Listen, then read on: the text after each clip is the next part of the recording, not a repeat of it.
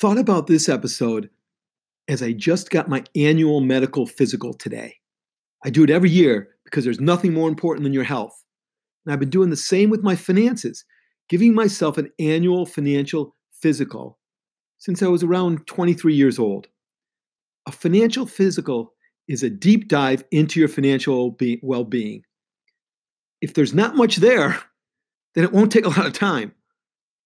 I promise you, it will be time well spent if you do this. When I took my first financial physical, I was on life support, no doubt. I was coming out of business school. I was tens of thousands of dollars in debt. Student loans.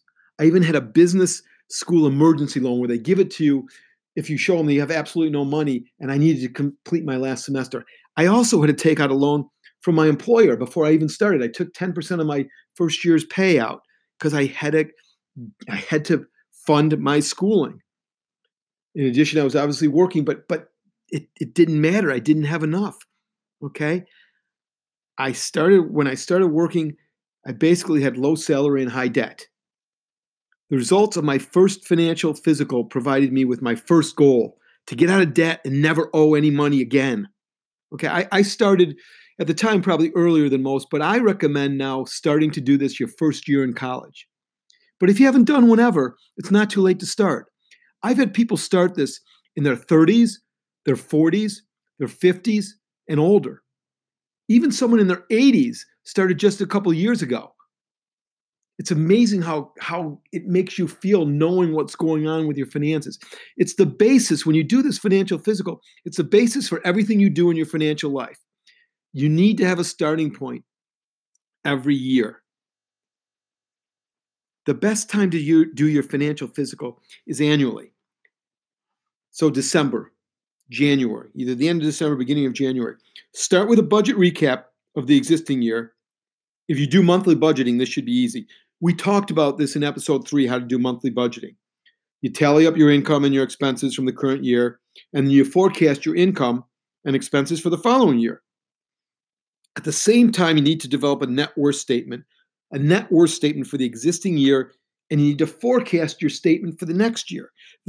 Doing the existing one's more important than the forecasting, because that's a little bit tougher, but you can do it if you put in some assumptions.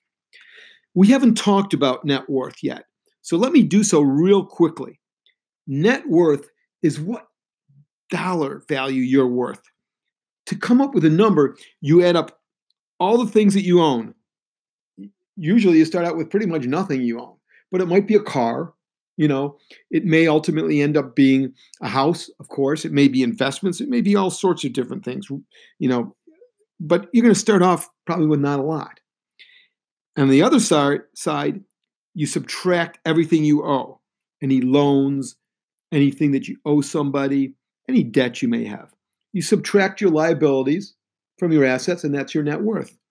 Okay, doing both of these, your budgeting annually, your annual budget. This you take from your monthly budget, and your net worth, your net worth at the time. You'll be able to analyze your financial health. Are you sick or healthy financially? Do you have a positive or negative net worth? Will you be spending more than you think you have or you're making next year? What assets are you going to use to fund those shortfalls? All sorts of different things you're allowed to look at. It's not complicated, and people don't like to look at it because they don't like to know. You want to know. You have to know. Once you've ascertained your financial health, you then can develop strategies for managing it. Where and how do you cut spending? Where do you invest your excess income? How do you develop an emergency fund? Okay. Focus on this annual financial physical and keep coming back to it every single month. It's going to allow you to manage your personal budget effectively and to make thoughtful decisions about your personal financial life. This is Carrie Siegel reminding you to take control of your money before it takes control of you.